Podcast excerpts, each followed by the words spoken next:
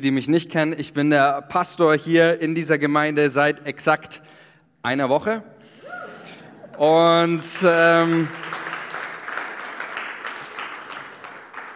ich habe es noch nicht bereut und ich werde es auch nicht bereuen. Amen. Ich darf mit uns ähm, mit hineinnehmen, darf uns mit hineinnehmen, auch in unsere, woran ich nochmal anknüpfen möchte, an unsere Fasten- und Gebetswoche, die wir auch als Gemeinde haben. Wir haben gesagt, jetzt auch die, diese Tage, wir wollen 21 Tage des Gebets und des Fastens für uns als Gemeinde nutzen, einfach um, ja, für uns als Gemeinde, wo wir zusammenkommen, wo wir füreinander beten, für die Gemeinde, für unsere Stadt, für die Menschen um uns herum.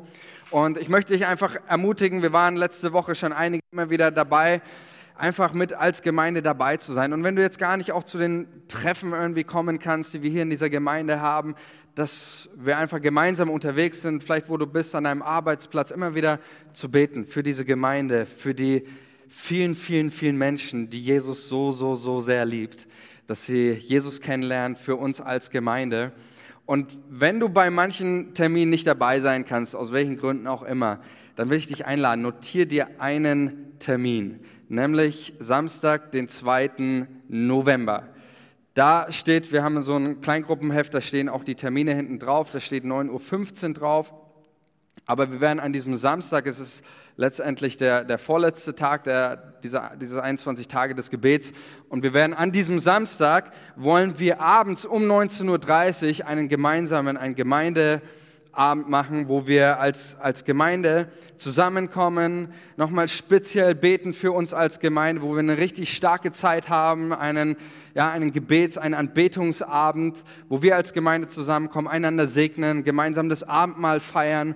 Und ich lade dich ein, notiere dir den 2. November, diesen Samstag um 19.30 Uhr, einfach hier mit dabei zu sein, wo wir als Gemeinde dann uns hier auch nochmal treffen und ähm, ja, zusammen, zusammenkommen, um zu beten, einander zu segnen. Ich nehme euch mit rein in unsere neue Predigtserie, die wir jetzt ab heute starten werden. Ich habe diese Predigtserie genannt Pole Position, bring dein Herz in Position. Und ich habe mir am Anfang dieser, ähm, meiner Zeit jetzt auch überlegt, was möchte ich als Pastor auch hier in dieser Gemeinde prägen?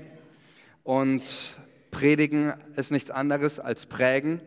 Und ich habe mir so für mich gedacht, dass was ich prägen möchte, ist, dass es um eine Sache geht, wenn wir Gemeinde bauen, auch in unserem Leben, in unserer Beziehung mit Jesus. Es geht um unser Herz.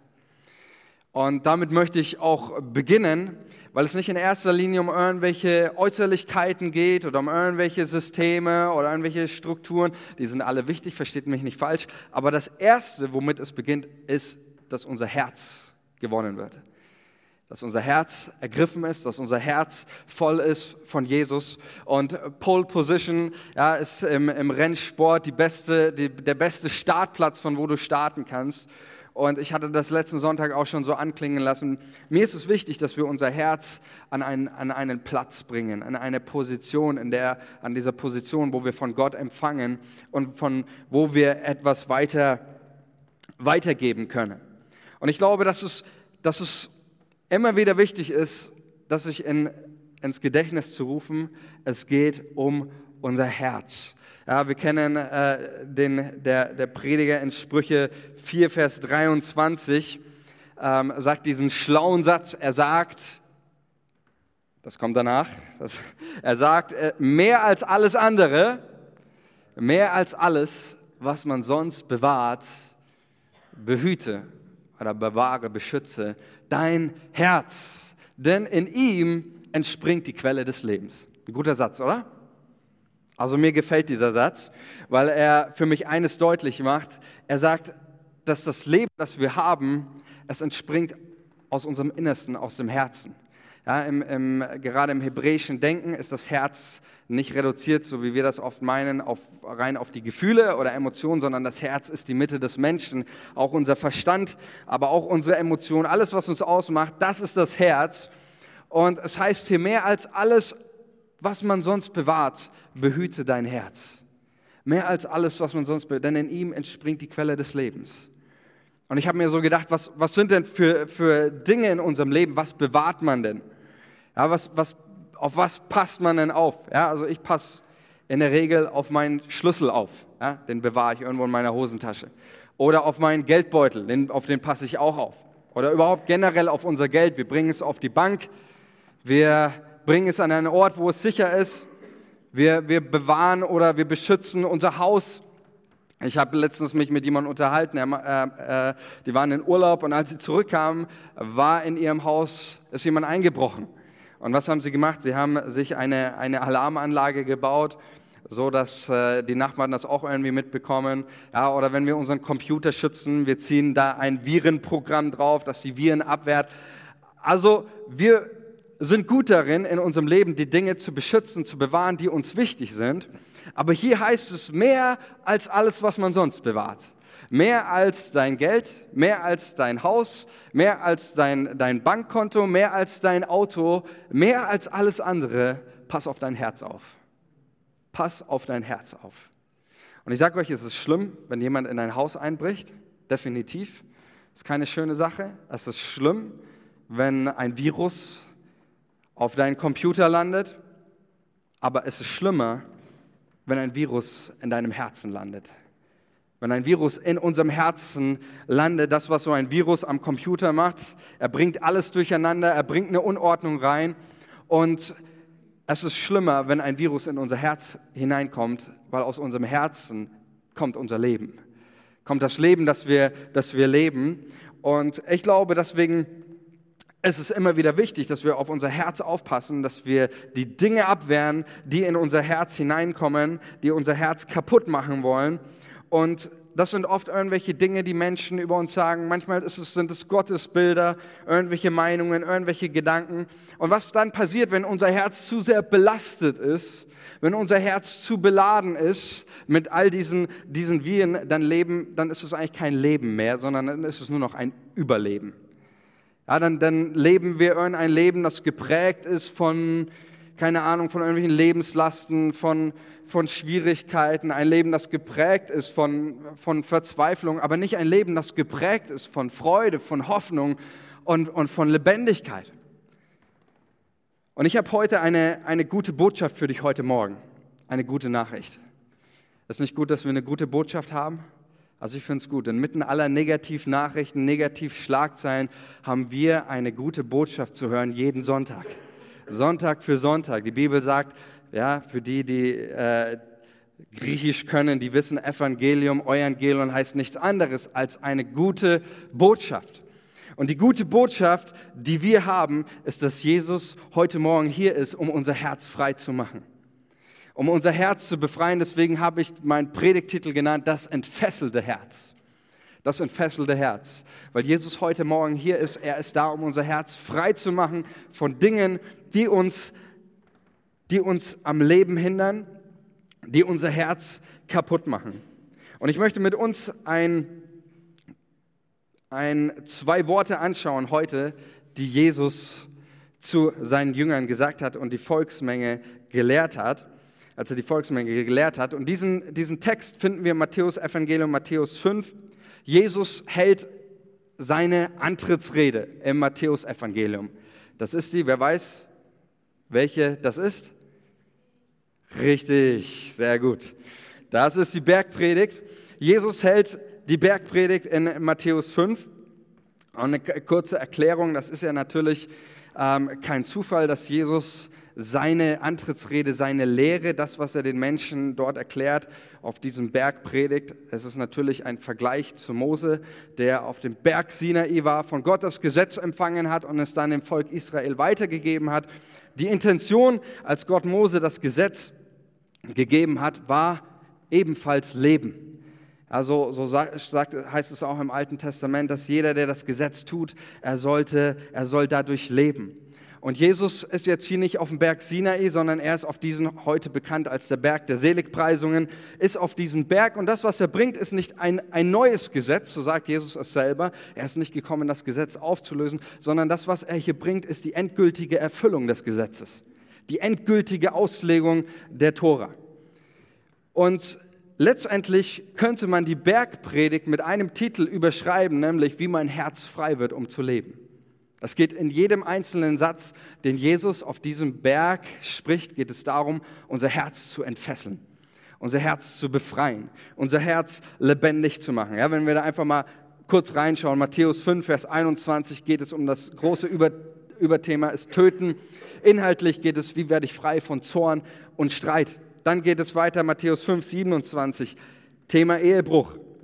Um was es letztendlich geht, frei von Neid und frei davon, von der von der Habsucht, das haben zu wollen, was andere haben. Matthäus 5, 38 geht es, spricht Jesus um Vergelten, geht es darum, wie werde ich frei von Rache.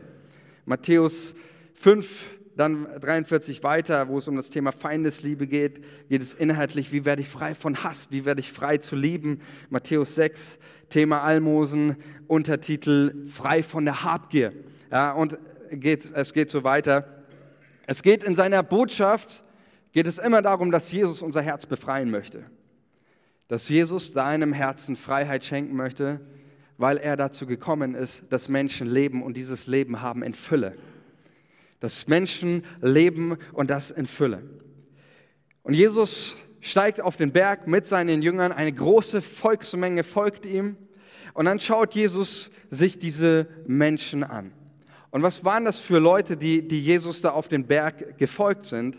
es war die einfache Volksmenge. Es waren ganz normale Leute, aber es waren auch viele, und das sehen wir an den, an den Seligpreisungen, das ist ja die Einleitung der Bergpredigt, dass es Leute waren, die unterdrückt wurden, dass es Menschen waren, die verfolgt wurden. Das waren alles Leute, die, die, und das Fußvolk der damaligen Zeit, die hatten keine Stimme oder sowas. Das waren alles Menschen, die litten unter der römischen Herrschaft. Und Jesus schaut diese Menschen sich an. Jesus hat sie vor sich sitzen. Und er schaut sich diese, diese Menschen an, diese Leute, die, die unterdrückt waren, die teilweise entrechtet waren. Und es ist so ein Moment, wo du, wo du dir überlegst, okay, was, was wird Jesus jetzt sagen, um ihr Herz zu entfesseln? Was wird Jesus jetzt sagen, das Erste, was er ihnen sagen wird, um, um sie zu befreien? Und ich weiß nicht, ob ihr, ob ihr solche Momente kennt, wenn ihr, wenn ihr Personen gegenübersteht und euch fehlen die Worte und man hat so ein, so ein Kloß im Hals und du weißt irgendwie, weißt irgendwie erstmal gar nicht, was du sagen willst. Ich hatte so einen Moment, in, als ich letztes Jahr mit meinem Bruder zusammen in Tansania war.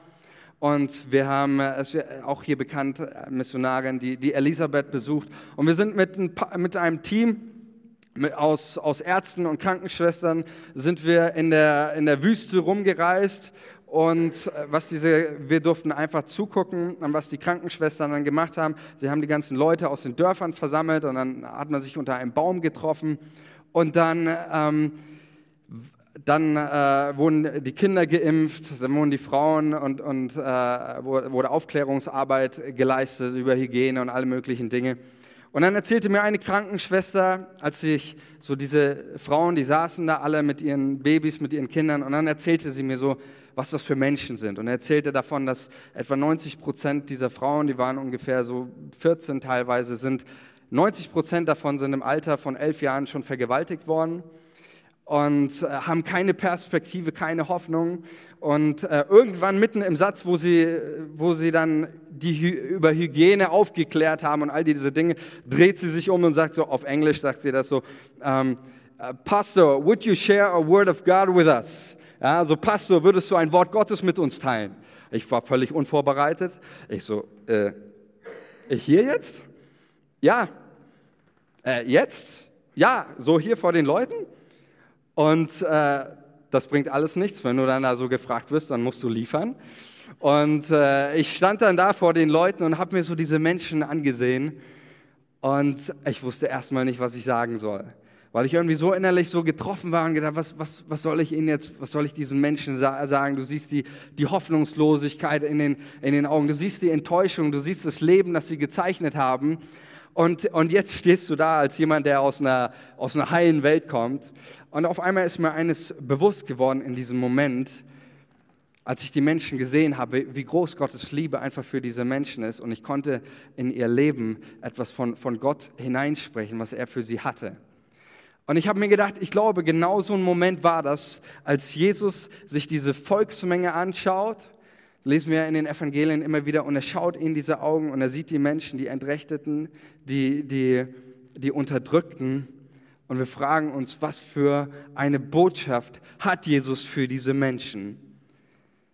Und mitten in diesem, diesem Moment, wir warten gespannt, was Jesus sagt, sagt Jesus eine Botschaft für diese Menschen. Er schaut sie an und er sagt, ihr seid das Licht der Welt. Ich glaube, der eine oder andere hat sich umgedreht. Hm, meinst du mich? Wenn du mein Leben kennen würdest und Jesus sagt, ihr seid das Licht der Welt.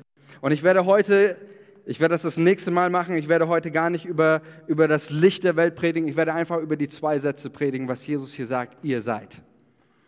Er sagt, ihr seid. Und das, was Jesus hier tut, ist ein Schlüssel, ist der Schlüssel, um unser Herz zu befreien von Lebenslasten. Jesus sagt, schaut sich diese Menschen an, die sicherlich nicht auf einer Position waren wie wir. Ja, wir können unsere Stimme geltend machen. Wir können zur, irgendwo uns zum Bürgermeister in die Sprechstunde setzen. Wir können wählen gehen. Wir, in unserem Land gibt es Menschenrechte. Wir, wir haben eine Stimme in unserem Land. Diese Menschen hatten gar nichts. Und Jesus schaut sie an und sagt nicht, ich, ihr armes Häufchen Elend, wenn ich euch sehe, dann möchte ich schon gleich wieder den Berg rückwärts runterlaufen, sondern er schaut sich diese Menschen an und sagt, ihr seid das Licht der Welt. Er spricht ihnen etwas in ihr Leben hinein, was ihr Leben zum Leuchten bringt. Und ich finde das so, so, so genial, was hier Jesus, was hier Jesus macht. Und ich möchte mit uns ein bisschen darauf eingehen, was hier letztendlich geschieht. Denn die Menschen in der damaligen Zeit lebten in einem System, und ich nenne das System das System des Imperativs. Das ist das System, in dem die Menschen der damaligen Zeit gefangen waren und in dem sie lebten. Jesus bescheinigt einmal den Gesetzeslehrern seiner Zeit, da bescheinigt er ihnen eine Sache. Er sagt zu den Gesetzeslehrern, ich werde gleich auf die Stelle nochmal eingehen, er sagt zu ihnen, alles, was euer Dienst, alles, was das Resultat eures Dienstes, alles, was euer Dienst bewirkt, ist dieses. Ihr legt den Menschen unerträgliche Lasten auf und rührt sie mit eurem Finger nicht mal an. Und die Gesetzeslehrer der damaligen Zeit, ja, da dürfen wir uns nicht vorstellen, das war nicht so wie, äh, wie, ein, wie ein Pastor, sondern die Gesetzeslehrer der damaligen Zeit, das waren die Influencer. Ja, das waren die, die hatten die, die Macht, die hatten den Einfluss. Ja, wenn ich eine Predigt halte und man kann sie sich auf YouTube anschauen, dann sehe ich, okay, fünf Klicks, ein Daumen hoch. Ähm, so der Einfluss ist noch nicht ganz so groß, aber bei den Gesetzeslehrern der damaligen Zeit, das ist vielleicht vergleichbar wie mit den Medien. Ja, damals hast du gearbeitet, sechs Tage die Woche, warst irgendwo auf dem Feld oder warst fischen. Du hast nicht irgendwo dein Smartphone gehabt oder irgendwie Nachrichten, die dich ereilt haben. Und am Schabbat bist du in die Synagoge gegangen und dann hast du von den Gesetzeslehrern die Welt erklärt bekommen. Dann hast du erklärt bekommen, wie das Leben funktioniert. Das heißt, die, die Gesetzeslehrer der damaligen Zeit, das waren die Leute, die haben das Leben der Menschen geprägt. Die haben den Einfluss gehabt auf die Gesellschaft, auf das Denken, auf das Denken der Menschen. Und Jesus bescheinigt ihnen, alles, was ihr alles, was, was aus eurem Dienst resultiert, aus allem, was ihr sagt, aus allem, was ihr tut. Ihr beladet den, die Menschen mit unerträglichen Lasten. Und so lesen wir das in, in, 11, in Lukas 11, Vers 42. Da spricht Jesus mit den Pharisäern. Da, da wird das nochmal sehr schön deutlich, was, was das, äh, äh, dieses System des Imperativs, was das bedeutet. Da sagt er zu den Pharisäern, doch weh euch Pharisäern, Ihr gebt den Zehnten von Minze, Gewürzkraut und allem Gemüse und geht am Recht und an der Liebe Gottes vorbei. Man muss das eine tun, Gesetzssystem des Imperativs, ohne das andere zu unterlassen. Und dann Vers 45 geht es weiter. Darauf erwiderte ihm ein Gesetzeslehrer, Meister, mit diesen Worten beleidigst du auch uns. Und Jesus antwortet folgendes. Er antwortete, wie euch Gesetzeslehrern, ihr ladet den Menschen unerträgliche Lasten auf, selbst aber rührt ihr die Lasten mit keinem fing er an. Und das, was die, die Gesetzeslehrer der damaligen Zeit, was sie machten, ist eben dieses System des Imperativs. Der Imperativ, ja, für die, die in Deutsch Grammatik nicht ganz so gut waren, Imperativ ist die Befehlsform. Das Erste, so wie Jesus es ja auch hier sagt mit den Pharisäern, das Erste, was sie, ihre Aussage war, dass du, du musst. Das war die, die erste Botschaft, die ähm, die Pharisäer hatten. So sagt es Jesus nämlich, man muss das eine tun, ohne das andere zu lassen. Das war, damit begann es, aus dem Du musst. Aus dem Du musst folgte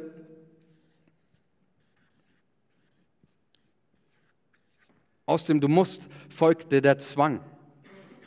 Die Menschen waren gezwungen, die Dinge zu tun. Aus dem Zwang folgte die Knechtschaft.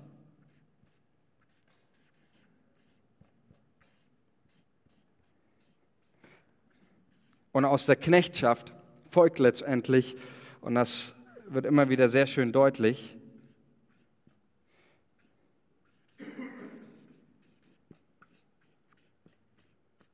aus der Knechtschaft folgt die Ohnmacht. Und das ist das System des Imperativs, was die Gesetzeslehrer der damaligen Zeit aufbauten. Nämlich es begann mit dem Du musst, aus dem Du musst folgt der Zwang, aus dem Zwang folgt die Knechtschaft und aus der Knechtschaft folgt die Ohnmacht. Und ich glaube, dass wir auch in unserer heutigen Zeit leben wir zwar nicht mehr, wir haben keine Gesetzeslehrer mehr in diesem Sinne, aber ich glaube, dass sich, dass sich viele Menschen in diesem System auch in unserer heutigen Zeit immer noch gefangen befinden. Dass wir immer noch in, in so einem System des Imperativs leben. Und um das zu verdeutlichen, brauche ich mal einen, einen Freiwilligen. Jabez, vielleicht willst du kommen. Jabez ist ein absolut Freiwilliger, ich habe ihn nicht bezahlt oder so. Gib mal Jabez einen Applaus.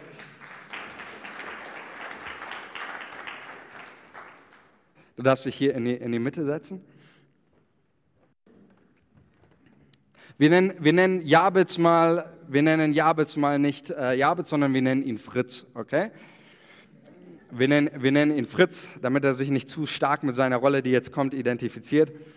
Aber wir sagen einfach mal, Fritz ist um die 40 Jahre, er ist verheiratet, er hat Familie, er ist ein gut aussehender Kerl und hat einiges noch vor sich. 40, ja. Und ähm, Fritz, Fritz kommt in die Arbeit. Fritz hat echt einen, einen, einen, harten, stressigen Job. Und Fritz kommt morgens in die Arbeit um 6 Uhr morgens. Und ich bin jetzt mal dein Chef, Fritz, und äh, komme schon mit dem, mit dem ersten Paket für dich. Denn Fritz, weißt du was? Wir müssen mit der Konkurrenz mithalten. Du kannst es vergessen, 40-Stunden-Woche ist vorbei, ab jetzt sind 70 Stunden dran. Dein Urlaub kannst du dir eh wieder irgendwo äh, hinstecken. Ab jetzt wird gearbeitet und einmal aufs Klo gehen reicht am Tag, okay?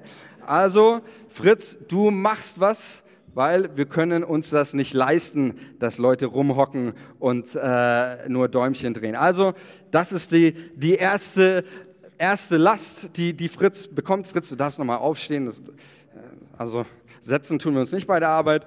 Ähm, und so ist Fritz das erste, sein erstes Paket an, an, an Lebenslast von diesem Du musst ist der Leistungsdruck.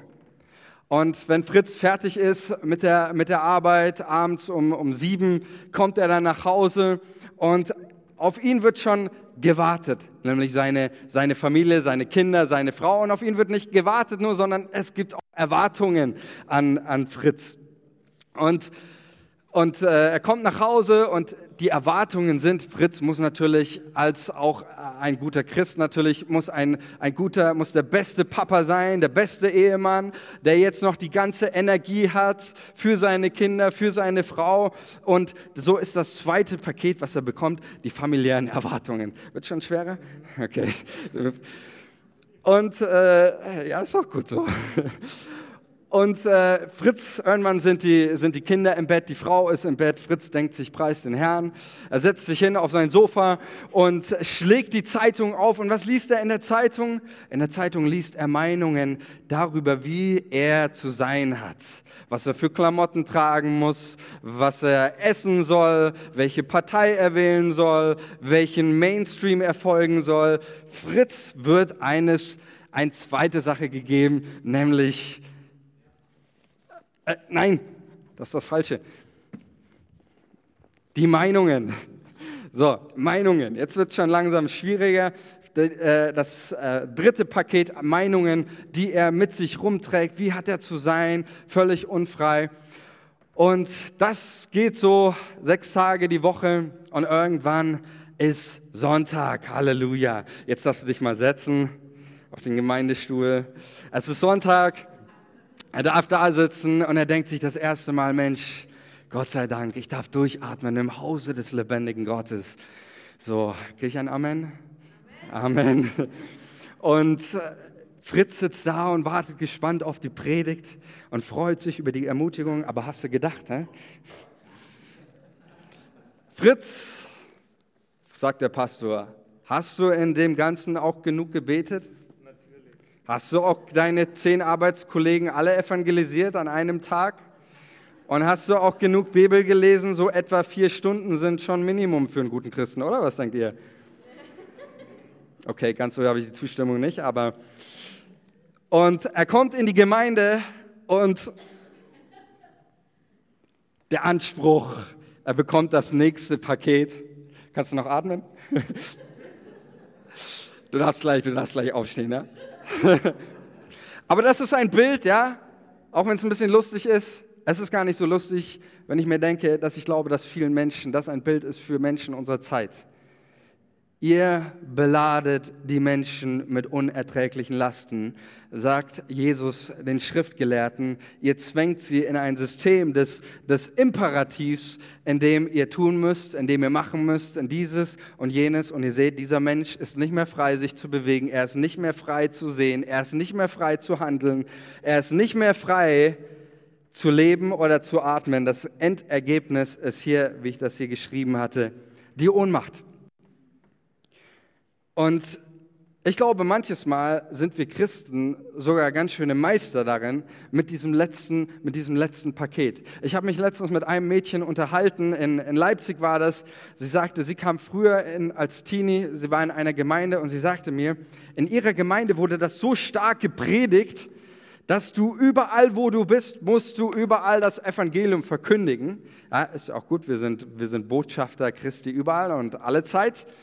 Aber bei ihr hatte das so die Wirkung, so hat sie gesagt, dass sie irgendwann hat sie sich nicht mehr, und das ist kein Scherz jetzt, sie sagte, sie hat sich irgendwann nicht mehr auf die Straße getraut, weil jedes Mal, wenn sie einen Menschen gesehen hat, hat sie ein schlechtes Gewissen gehabt. Jetzt hätte ich dem eigentlich von Jesus erzählen müssen. Und ohne Quatsch, sie hat sich in ihr Zimmer eingesperrt und ist dann nicht mehr rausgegangen. Und das ist definitiv nicht der Wille Gottes für unser Leben. Das ist definitiv nicht der Wille Gottes. Und ich habe eine gute Botschaft. Ich habe eine gute Botschaft für, für Fritz, weil Jesus hat eine ganz andere Herangehensweise an dein Leben. Und das ist gut. Jesus kommt nicht in erster Linie als allererstes mit dem Anspruch. Ich glaube sehr wohl, dass das Evangelium auch einen Anspruch an uns auch als Christen stellt. Aber Jesus seine erste Botschaft lautet eben nicht, du musst, sondern er sagt, du bist. Und er nimmt dir den Anspruch. Jesus hat in erster Linie nicht einen Anspruch, sondern er hat einen Zuspruch für dich und sein Zuspruch ist dein Freispruch. Und so nimmt Jesus uns Stück für Stück die, die Lebenslasten auch in, in, unser, in unserem Leben und Fritz darf erleben, dass Jesus ihn frei macht. Warte, jetzt darfst du darfst noch ganz kurz sitzen. Und ich zeige das, zeig das nochmal hier an, dieser, an diesem, dass Jesus eine andere Herangehensweise hat. Denn Jesus, wir sehen, die erste Botschaft, die Jesus hier auf dem, auf dem Berg äh, der Seligpreisungen gibt, ist nicht du musst, sondern er sagt, du bist. Das ist seine Botschaft. Du darfst etwas erleben. Du bist ein Kind Gottes. Du bist geliebt. Du bist geheiligt. Er spricht etwas in dein Leben hinein. Und ich sage euch, diese Personen, die vor Jesus sahen, die haben nicht ausgesehen wie Lichtgestalten. Und Jesus spricht in ihr Leben hinein und sagt, ihr seid das Licht. Und aus diesem Du bist folgt nicht ein Zwang, sondern aus dem Du bist folgt die Freiheit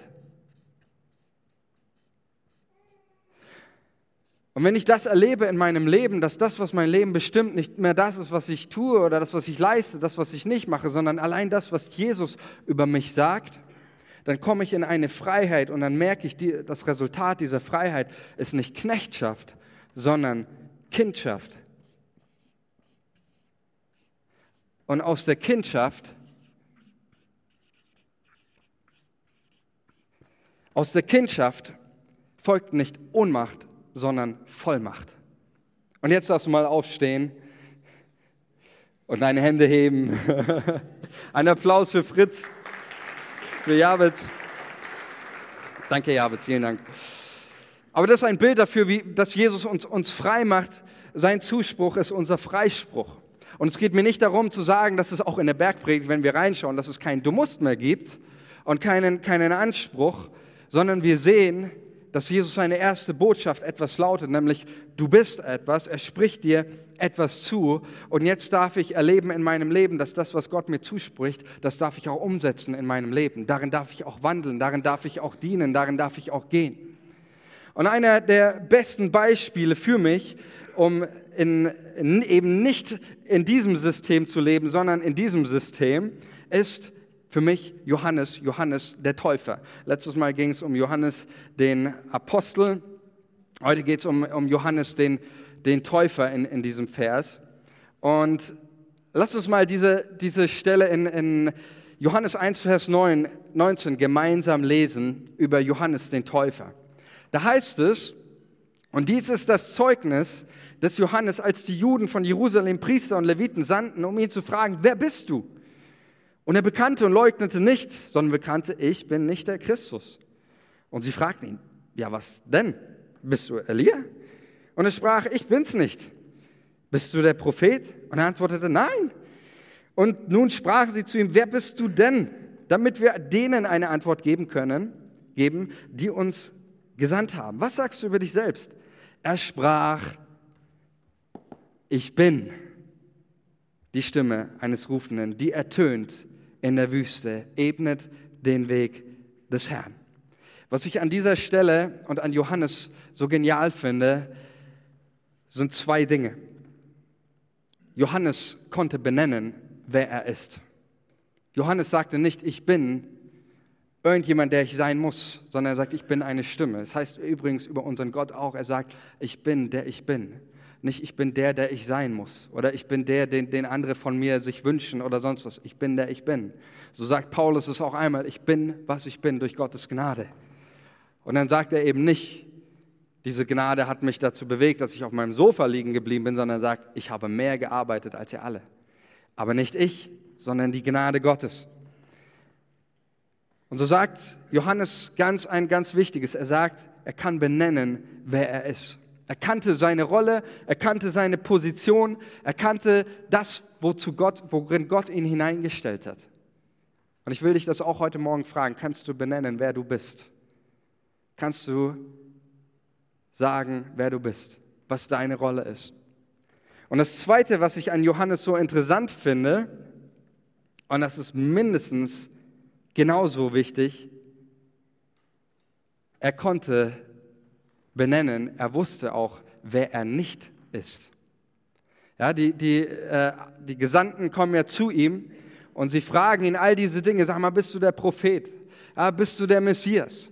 Und das sind nicht einfach irgendwelche Begriffe, das sind die Begriffe, die, die geladen waren mit der gesamten alttestamentlichen Erwartung und Hoffnung an den Messias. Ja, also übertragen auf uns, die Leute kommen und, und fragen, Johannes, sag mal, bist du der Superheld? Ja, bist du der, der, der, der, der, alles, der alles machen wird? Und ich glaube, jeder von uns in seinem Leben kennt, kennt diese Erwartungen, diese Ansprüche, wo Menschen kommen und, und irgendwelche über, überhöhten Erwartungen haben. Ja, ich glaube, jeder, jeder aus seinem Job kennt das, oder? Erwartungen.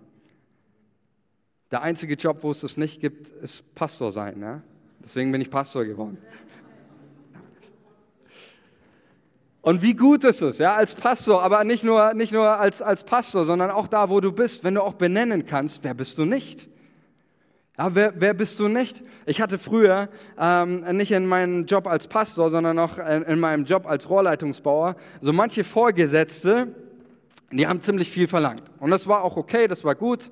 Ja, spätestens so ab dem dritten Lehrjahr habe ich da auch versucht, mich zu bemühen, auch vorbildlich zu sein und, und den Erwartungen da auch gerecht zu werden, ist auch völlig gut, dass wir als Christen Vorbilder sind, auch in unserem Arbeitsplatz, wo wir sind.